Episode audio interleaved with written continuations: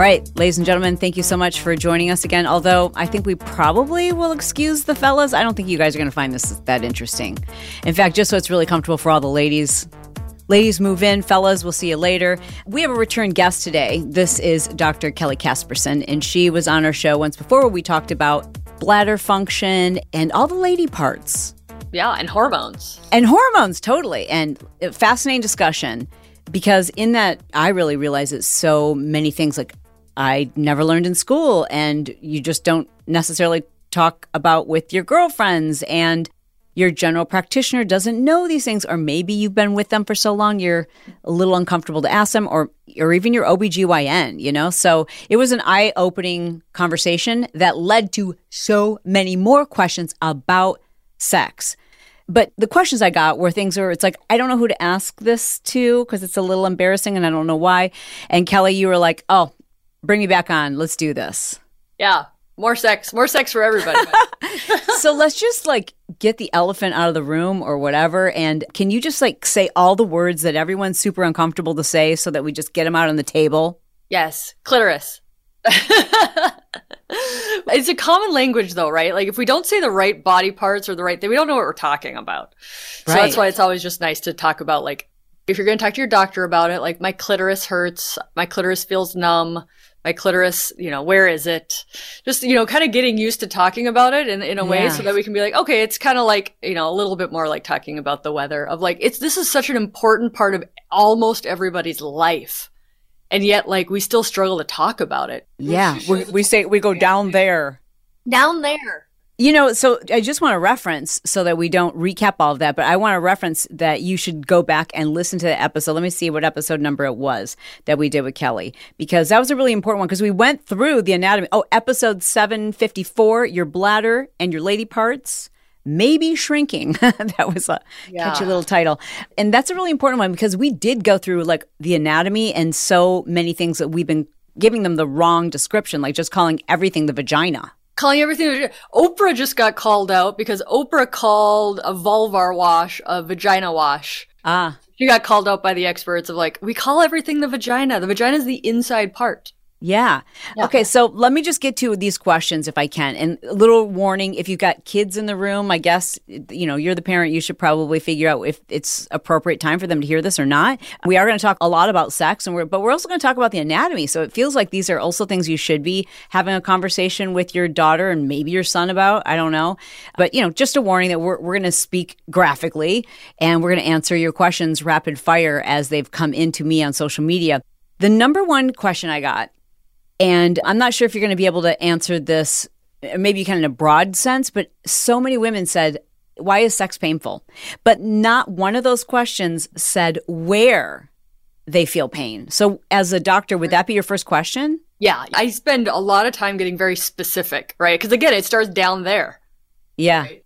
That could be your clitoris, your labia, inside the vagina. I always try to break down, is it just on penetration, which tells me more vulva entry? And if I, if I use my hand as a vulva for YouTubers, that six o'clock gets really tight and dry after mm. menopause. It's just kind mm. of a, mm. I call it a pain point for the vulva. So is it on penetration or is it deep, right? Is it deep? Oh, he hits the cervix or I have scar tissue there because I've had, you know, pelvic surgery. So you get very specific about it because it might be muscles, it might be skin, it might be scar tissue to figure out you know where we should target number one pain with sex is never normal it's never okay mm. but the studies say what is it like 20% of women have pain with sex which is a huge percentage and if we look at like, why don't I desire sex? If it's painful, we're definitely not going to desire it. We got to get to the root of the pain first.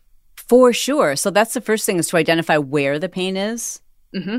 And do you hear that it is more common for women who are perimenopausal or experiencing a hormonal change? Yeah, yeah, absolutely. Genitourinary symptoms of menopause or GSM is vulvar and vaginal dryness. It skyrockets and it doesn't happen like 12 months after you last had a period. That's the definition of when menopause starts. But really, these changes start slowly. You can experience it and still be having periods, or it can be years after you've had a period. And I think that's what's so confusing about women because they're like, I haven't gone through menopause yet, or menopause was five years ago. How is this a menopause change? And it's really kind of the slow changes to the skin that happens because we lose our estrogen. And what about that pain that women feel like internally? Because quite a few women said, I have pain in certain positions. Mm-hmm. And it was kind of different. Like some people was like, you know, whatever. They listed the, position that makes them uncomfortable. Is that the position of the cervix? It could be, um, unless you're really, really aroused, hitting the cervix is actually can be very painful. Kind of normally, it's just a part of the body that it wasn't really designed all the time f- to feel pleasure, right? So sometimes I say, well, just hitting the cervix forcefully can be cause pain, hmm. but sometimes it can be, you know, position. Or the other thing we don't pay attention to is like size discrepancy. We have very small women and some very large men, and like sometimes the anatomy just doesn't always match up. So you just have to kind of acknowledge it's not always your fault. You might have an above average human you're playing with. and then just work on work on positions that are comfortable. Lube is always our friend. Lube is always the answer. Let me tag on that one real quick then, because quite a few women asked, is there a, a safe lube? Is there a lube that you would recommend? Is there something we shouldn't use? Yeah, I'm not. Uh, they do not pay me. They should because I said this is my first answer every single time. Uber Lube is silicone based. It's very clean. It doesn't have any scents. It doesn't have any artificial colors. It's very clean. Triathletes actually use it for like chafing in the armpits and crotch. And I think especially in that perimenopause, postmenopause vulva where dryness it, it tends to be more dry, silicone doesn't just get absorbed by dry skin, right? Which is what a water-based lube does. So the silicone tends to just stay there longer.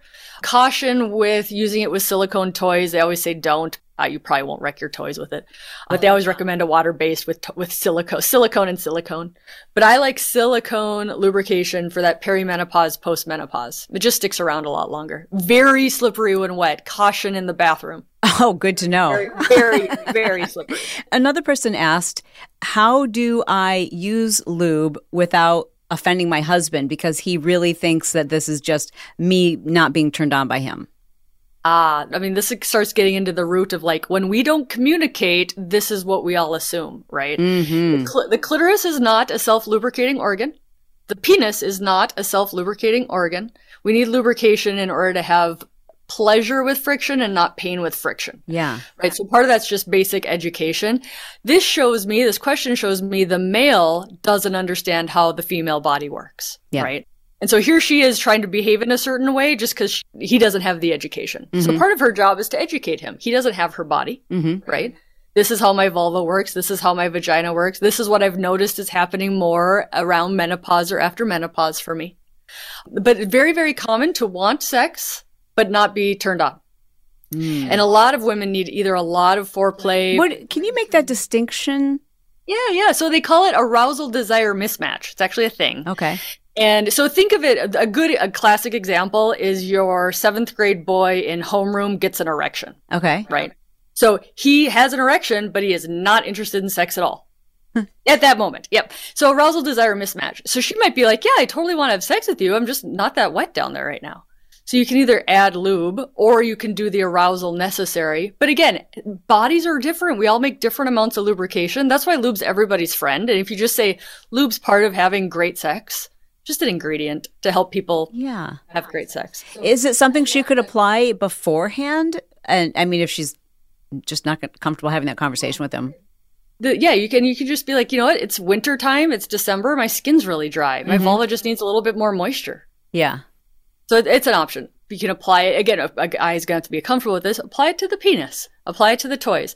But it's just again, if she has pain, she's not going to want to have sex. So to me, I'm like, if he knew this helped her want to have sex more and enjoy herself more, be all about the lube. Right. Be all about Right. the lube. And and I think the other thing is that's why I love this question so much because you can dig into it of like he thinks her being wet means she's into sex. But again, we know she can want sex and be have dry skin. She can have sex and just not have a lot of, you know, moisture down there. So uh, there's so much to that question. I love it. But I- yeah, education's key. Okay. I am 52 years old and I have absolutely zero libido. Where do I start? I never have had high libido. You're not broken. Again, na- name of my podcast because every women just need to know they're not broken. We get told by society you should just want sex all the time in this long-term relationship that you're in, and you should just desire like a light switch. We just get taught that, and it's simply not how our reality is for a lot of people. Some people have high desires. God bless them. Some people don't. God bless them. We're all just human, right? So that's the first thing. Of your desire is yours, and it's fine.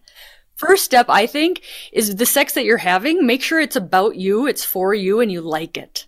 Because if you're having, you know, duty sex or just to make him happy sex or get it over with sex, there is no desire there. You really have to make the experience be joyful and it's got to hit those dopamine receptors, right? And if it doesn't hit those dopamine receptors, you're not going to want it or crave it in the future. So it's really, I like to turn it on its end. Instead of getting your desire to rise, get that enjoyable sex to rise. The desire for it will go up naturally. That's what a lot of kind of sexperts talk about. They're like, work on the sex. Desire for it will come. And that's so much easier said than done, especially if this person has been in a relationship with her partner for who knows, 30 years maybe. Yep. And they've never had that discussion. There's a habit, there's routine when it comes to sex and expectations, etc. That lack of communication becomes a habit. So, is there a book or a place you would suggest women who just don't even really truly give themselves permission to experience pleasure, don't give themselves permission to to ask for what they need or to communicate what it is they want.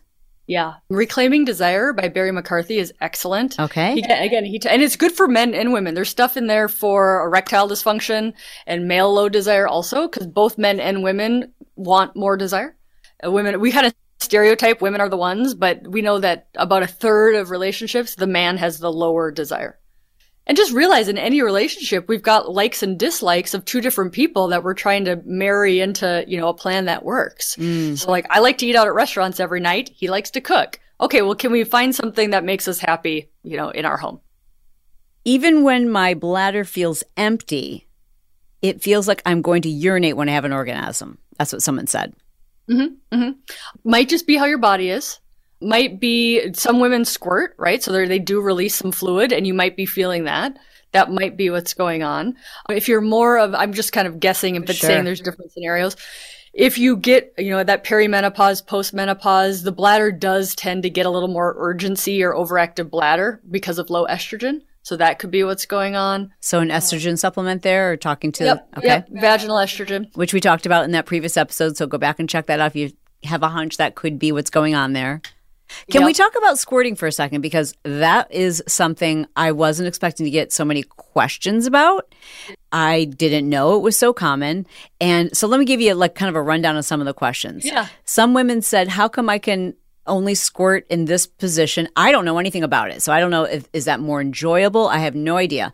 And a couple of other things where I was a squirter with my past husband, but I'm not with this husband. Why? Yeah. So squirting is a, first of all, it's super trendy right now. Like people are like selling classes on learn how to squirt. It's kind of like a, you know, it's, I don't know, trendy. Huh. But some women squirt. I just did a podcast episode on this with Dr. Teresa Wood, who knows a lot about squirting. So there's one reference for you. Okay. But you're either a squirter or you're not, and everybody's okay. It's just how your body works. But some women will release a large amount of fluid. Ah. Maybe it has a little bit of urine in it. Maybe it doesn't. Maybe it's more like the prostate. There's not a lot of studies on squirting, right? So it's kind of hard to know for sure. But a lot of people say, well, who cares what it is? If it feels fantastic, we don't care what it is. Does so for the women that do squirt, does is the orgasm different when they do squirt versus when they don't? Just curious. For for some people. And the other thing is some women can squirt and it's not related to an orgasm. It's more related to kind of an upward pressure on the anterior vaginal wall, which is where the prostate is in, in men right? And so that's where a woman's prostate, we have very, very small amount of cells that could be a prostate, depends upon who you ask. But basically where the urethra is on the anterior vaginal wall, stroking that and sometimes stroking it forcefully, it can cause the release of all that fluid. It's described to be very, very pleasurable for the female. It's not, there's nothing wrong with you if you squirt. There's nothing wrong with you if you don't squirt. If you actually want to see squirting that's not you know, porno mm-hmm, movies, if you're mm-hmm. just kind of curious about like techniques for it, omgyes.com is an amazing resource. They basically have researched like over 20,000 women between the ages of 18 and 95. The whole point of this website is to help women have more pleasure, more orgasm. Again, kind of leveling that orgasm inequality in heterosexual relationships. Yeah. So OMG, yes, they have a whole section in videos on squirting. You can check it out. That isn't porn. Just educational. That isn't porn. Got it educational. Uh, and I'm glad you mentioned that because, again, a really overwhelmingly common question. So many women want to know if there's something wrong with them that they can't have an orgasm at all, or they can't have an orgasm with vaginal sex that doesn't involve clitoris stimulation. Yeah. So the vagina doesn't cause our orgasms. The clitoris does. And anybody who's having vaginal intercourse who has orgasms, usually there's some clitoral stimulation, either externally or the clitoris wraps around the vagina. So you're getting kind of stretch and pressure through the walls. Totally normal. You are normal if you're not having an orgasm from vaginal penetration alone totally normal. In fact, would you almost say it's more uncommon? I should yeah, say it's more uncommon. Yeah. Okay. Yeah. And, and, what we've done is we've said, well, it's very easy for men to have an orgasm by putting a penis in the vagina, so it must be the vagina that gives the woman the orgasm. No, her penis is the clitoris. Mm. And so we really have to kind of expand the paradigm of what heterosexual sex is to make sure everybody's having equal pleasure. We've narrowed it so narrow into penis goes in the vagina, we feel like we're broken when our experience doesn't exist within that small, narrow window. Again, OMGS does so many different techniques for focused on female orgasm. And did you say it was OMG yes or OMGS? OMG, hell yes. So it's yes. Why yes? Okay, got it. Yeah. That's a great one. Yeah, it's a great website. It's and it's a nominal cost to get in there. Okay, so I'm going to ask this one, even though it makes me a little uncomfortable. Is anal sex in a long term relationship safe for your body? And I don't know why they said long term. I guess maybe to say like it's with the same partner. Yeah, or maybe they mean like many years of anal sex. Mm-hmm. Is it bad for your body? A few pe- a few people have asked that question in different ways, and and what I sense they're asking is like, could I be wrecking my own a digestive system or stretching things out, those sort of things. Yeah, there's not a lot of research on it. Again, as far as like, do we have data to support? But there is some data on uh, homosexual relationships. So men who have sex with men, the men who are the receivers, they're the ones who are kind of, I've had sex, anal sex for many, many years. They can have a little bit more muscle laxity around the anus, mm-hmm. which can lead to either fecal incontinence or, you know, letting passing wind when you don't want to. Mm. But I'm not saying that that's what's going to happen. There's just some data saying if you stretch your anus a lot, you might have trouble with your anus muscle. Yeah, I can see that. But there, again, there's not a lot of research. And in my experience, I haven't seen you know, horrid consequences of it. I here's what I think. Again, I think anal sex is kind of trending like squirting right now. Mm. And what the researchers are noticing is because of our video and porno world that we yes. live in, we're very performance based now. Like, I need you to squirt for me. I need you to blah, blah, blah for me. Cause it's like this performance instead of a pleasure experience. So the researchers are noticing people kind of being interested in this. Hmm. I'm so glad that I'm been married to the same guy for forever and we don't have to worry about the performances. Yeah, yes, performance. other than for him. Yeah, totally. So, yeah, squirting, anal sex. I just want women to have pleasure. Don't do anything that hurts you. Speak up for what feels good. Speak up for what doesn't feel good. And anybody who's just doing something because somebody else wants to, if it gets kind of unbalanced, I think you're not going to desire sex again. Yeah. I just am surprised that so many women don't realize that the majority of women need clitoral stimulation to have an orgasm. And so Yes. they like I don't know that I would look forward to sex either if I wasn't always having an orgasm. Yeah, You totally. know? And then you and then you try to fix your desire instead of fixing the thing that you're wanting to desire. Yeah. Right. Which is which is so fascinating because you're like you got to focus on the sex that you're having. But think about it, like how many women or men, for that matter, got taught about the clitoris in sex ed? It's disease and pregnancy management class, Totally. Not pleasure class. Totally. Yes, and how to have a baby. Today's episode is brought to you by the Amen Clinics. It's at the Amen Clinics where I discovered that I had ADHD by having a brain scan.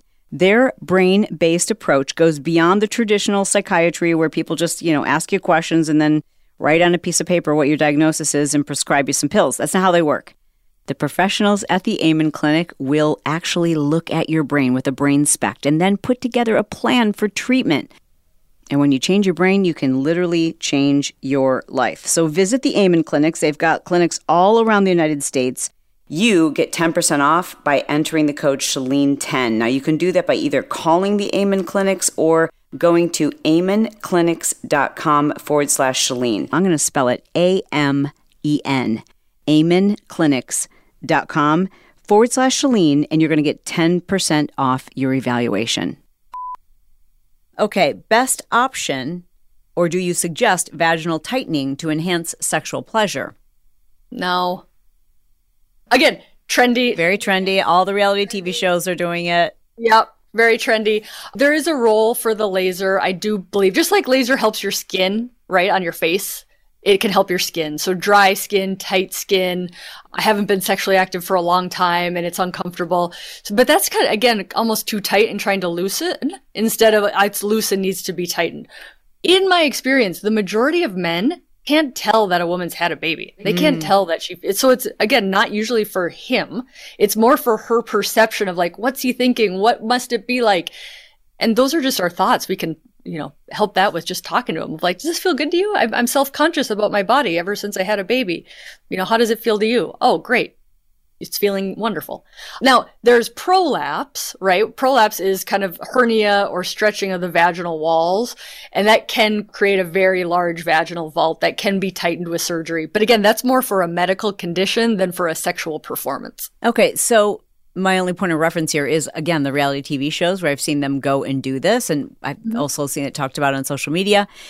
Does it enhance a woman's experience? It can, but not in the fact that it's tightening. It can because it brings in more blood flow. It can help bring in more collagen, right? Blood flow is great for pleasure. Collagen's great for preventing pain and having good, you know, tissue quality. But it tends not I tend to shy away from like again, our our brain's the biggest sex organ, right? If we yeah. think it's the placebo effect is amazing in the sex studies. Like if we think this is great for our sex life, it's probably going to be great for our sex life. But does the data actually support that? Probably not. Which leads me to my next question you know, about your mindset going into it. This person asks, Will I ever be able to enjoy sex again after my husband's affair? Ah, yes, you will.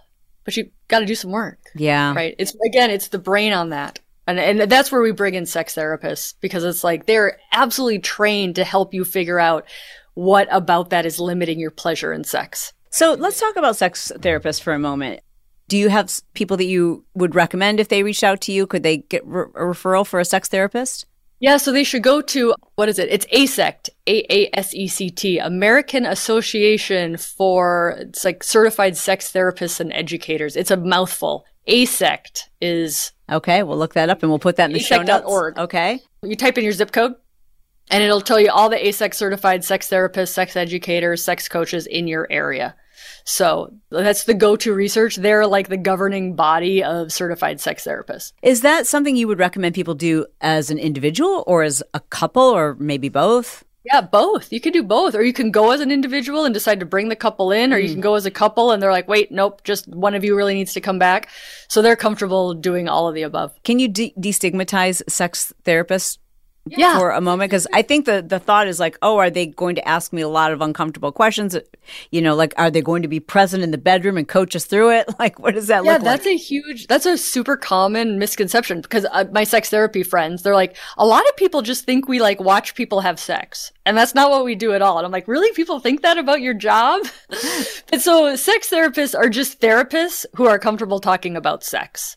Which, in the same way of like doctors who can help you with sex, are just doctors who are actually comfortable talking about sex. So they're trained therapists, a lot work in communication, how to communicate what your needs are, how to find out what you like, you know, how to go about figuring out a sex life that works for you. So just kind of talking about that in a, there's, it's amazing how many marriage and family therapists still aren't cool or comfortable talking about wow. sex. And sex is huge in, in marriages. Absolutely. And it can be such an important piece that people are just okay with it not being there or happening very infrequently. And it can just bring so much more enjoyment to your relationship. But I also think that there is this kind of a, because so many people have experienced sexual traumas and childhood sexual abuse that I always wonder because that number's so high, that has to affect people's sex life. Oh yeah, absolutely. Oh, I think this last I was just reading about this. It's like one in four people have suffered abuse mm-hmm. of of whatever, so mm-hmm. however you want to uh, define that. And so it's like to think that you'll never have great sex is not true because we have many many people who've been through really uh, bad things who have great sex lives right? So it doesn't mean you can't have a great sex life. It might mean you need some tools. You need to talk it through. You need to figure out where your hangups are, but it's Yeah. absolutely possible to have great, again, sex is about you. It's about you and pleasure and enjoying life. So it's like, why wouldn't you want to try to have as much joy in, in that arena as you can? And I think for so many cultures, and sometimes maybe the way you were raised, or even in your own household, sex can be made to seen as something that's dirty, something that's bad, you know, and, and having conversations with friends who were raised in a very, very religious household where, you know, sex is bad, period, end of subject, unless you're trying to procreate. And then they get married, but they've been um, conditioned for, you know, 20 some odd years that this is bad. And then how do you flip that switch that they're like, oh, I have this piece of paper, so now it's good? Yeah, I know. It's a mind trip for sure. And I think people are just, you know, the ones who are successful uh, and have happy sex lives. And because I talk to people all the time, they're raised in this very strict conservative culture where it's exactly as you describe. And now they have great sex lives. They realize they're like, my religion's incredibly important to me, but so is this part of my relationship. And these thoughts just don't serve me anymore. Hmm. And being able to piece apart what thoughts aren't serving me anymore and what do I need to, to change to have a happy sex life. Okay, so the next question is someone who says, I've been doing hormone replacement therapy and it hasn't helped my sex drive at all. Help. Yep. So my question would be, is testosterone involved in that? Because a lot of hormone replacement therapy isn't. It's just estrogen, progesterone. And estrogen really does help a lot of people with their sex life, mostly because it helps the menopause symptoms of fatigue, anxiety, sleep, hot flashes. If you have that going on, you're not going to want to have sex. Right. So just giving you estrogen to help the menopause symptoms can improve your sex life, but estrogen itself isn't really the hormone of desire. Testosterone is. And testosterone also goes down as years past menopause go on.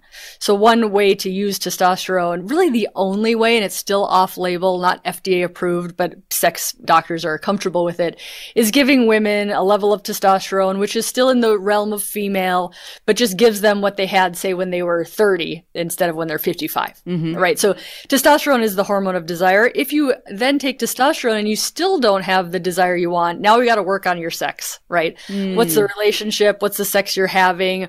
Are you making time in your life for pleasure in general? Are you, you know, are hmm. you paying attention to the clitoris? All these other pieces.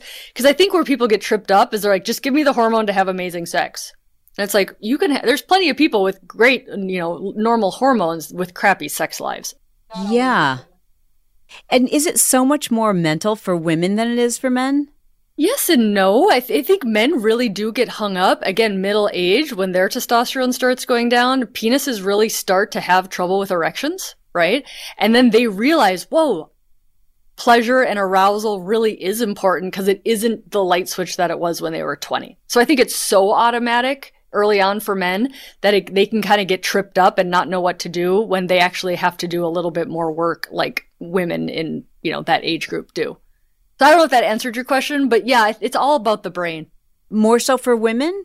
For, for me, it just seems like it is. I mean, I'm only speaking anecdotally, but I don't, I don't know. I don't, I, I don't think I've seen that it's more, but uh, think of how society tells men that sex is okay, right? Like, yeah, you're allowed to be a sexual being. You're allowed to go get some. You're allowed to enjoy it. Like, maybe it's just easier for them because they just get told it's easier for them. Yeah. Okay, so I, I don't know if you can answer this one, but the person wants to know if it's a problem that neither they or their partner have a real desire for sex.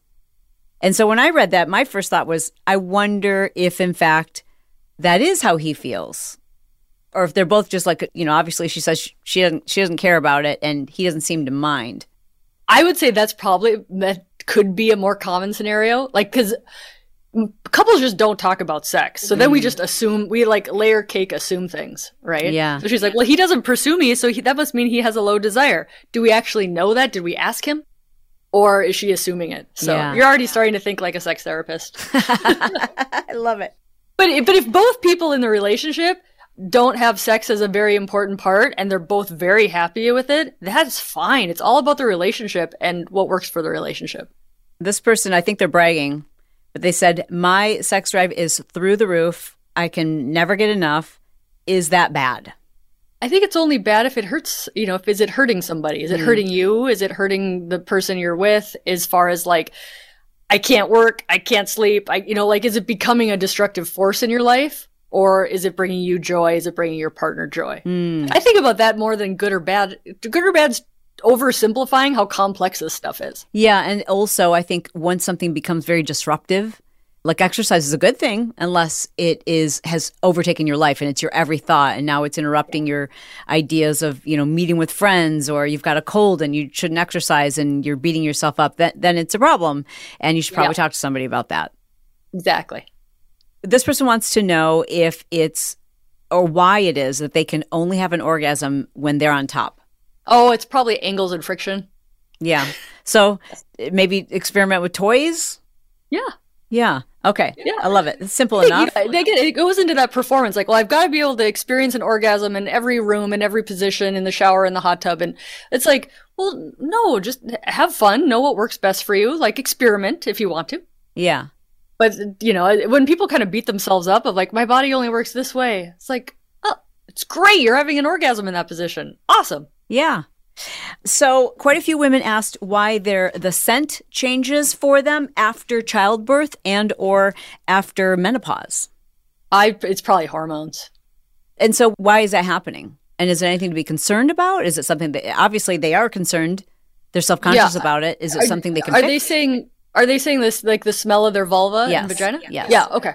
I'm like, does it, is it how he smells? okay. So, well, after childbirth, your vagina just had all of it, the uterine contents go through it, right? The, the uterus is still healing. There's so much going on down there.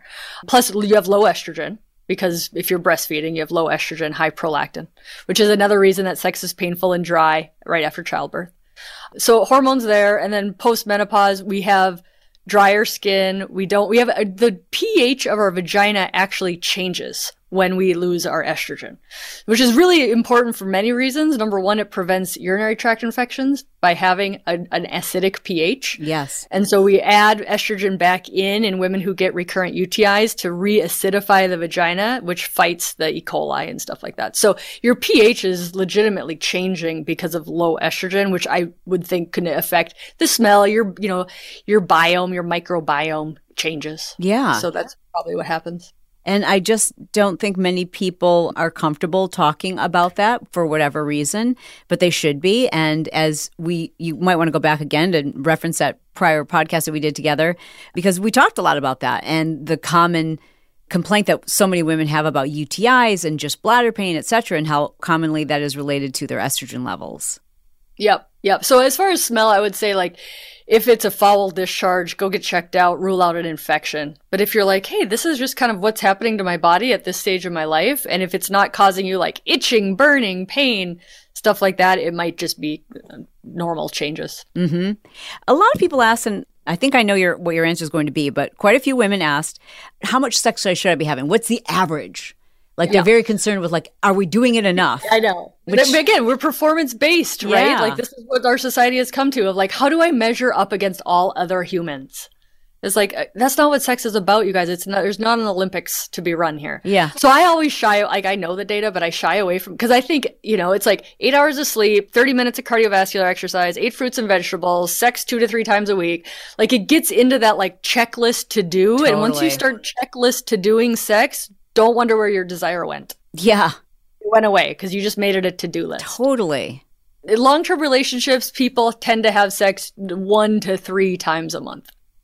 A lot more, some less. They, they've actually, because you have to define this stuff if you want to research it, right? So, like, a sexless marriage is less than twice a month. Wow. Low sex to sexless marriage. Wow. Okay. So- That's considered sexless.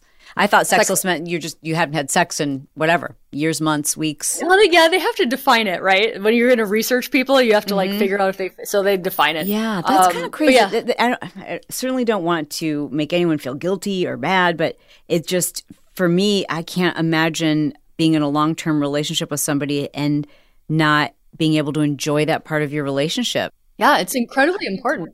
I would I would do something about Yeah. that. But I mean, the, look at where so many women are in their life, though. They've got kids at home, maybe a newborn, they're Ugh. at school, or they've got a job. Is like, we are busy, busy, busy people. And like you said, you have to bring intention into it. Like if you want a healthy sex life to be part of your life, you've Yeah. got to block away time for it Yes. and make space for it. And it it has to be like not in that cortisol go go go checklist brain, but in the like receiving, loving. Oh, and you have to like allow your body to switch back and forth, right? Yeah. I never want to, especially like my young moms who Oh, are working. totally. Like I never want to tell them how much to have sex. Yeah. Be like, you just do what you need to do at this point, and know that when you have more time, bring it into your life That's more. right.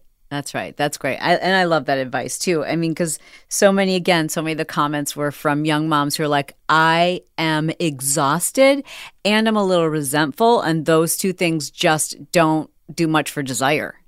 Yeah. You know, if you feel put up, if you feel like, oh, I'm having to get the kids ready for bed or whatever, maybe it's him. But, you know, my comments today were mainly from women, especially the young women who were just like, I just feel like I don't want one more person who I have to do something for them that needs my body and needs me. I just want to go to bed. Yeah. And I think, you know, especially for the men listening, of like communicating, right? Because he's like, now she's rejecting me because he feels rejected sexually. And she's like, I don't have one more thing to give. And you're the thing that doesn't die if I neglect it, right? True. So, so it's realizing and talking like, what does sex mean to you right now? I'm not rejecting you. I love you so much. We created this baby together. I'm so touched out. My breasts are for feeding. My vagina just delivered a baby. Like I can't right now. It doesn't mean I don't love you. So it's like those, it's really a stressful time for couples and it, it universally happens to couples that the, having a baby is, can be very, very challenging to sex lives. and you don't feel sexy. I mean, uh, speaking for myself, I didn't. So I just want to say to those young moms out there, it does get better. It really does. It does get better. and, Absolutely. and life But gets ta- easier man when they when they just start driving if you have more than one kid when the first kid gets their license your life gets so much easier Yes, you'd be like, and sleeping through the night. Huge Man, we know if you're not sleeping through the night, you do not have a sex drive. Mm. Like sex drive comes from your body being feeling well, right? Like I'm well rested, my stress is managed, I feel kind of fit, and I'm eating healthy food. Yeah. all that's really good for sex drives and you know your sex life. And so when you're not sleeping, it's okay to not have a sex drive. Your body's just trying to survive. Well this was amazing. It's great to know that we're not broken. Your podcast is fantastic. We'll put a link to that in our show notes. And also for those people who want to reach out to you you do zoom consultations? Is that accurate?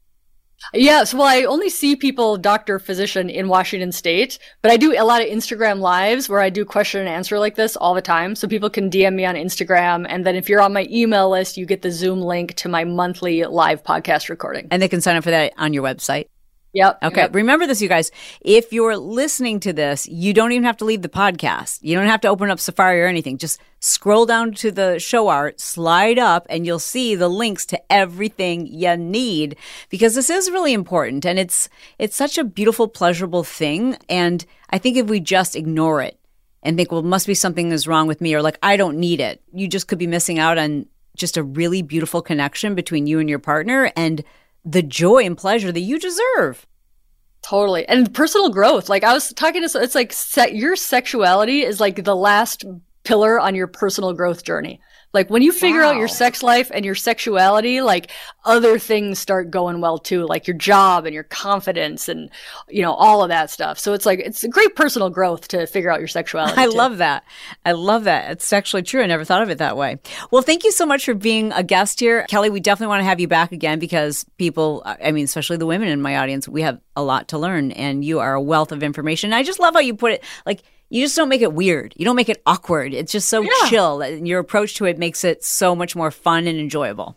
it's so fun to share my knowledge with people and to help them figure out how to navigate this because we don't get any education. No. right? We get no education. So it's my pleasure to be able to join with you today. Let's end on that. Sex education. I mean, do they still do sex education in schools?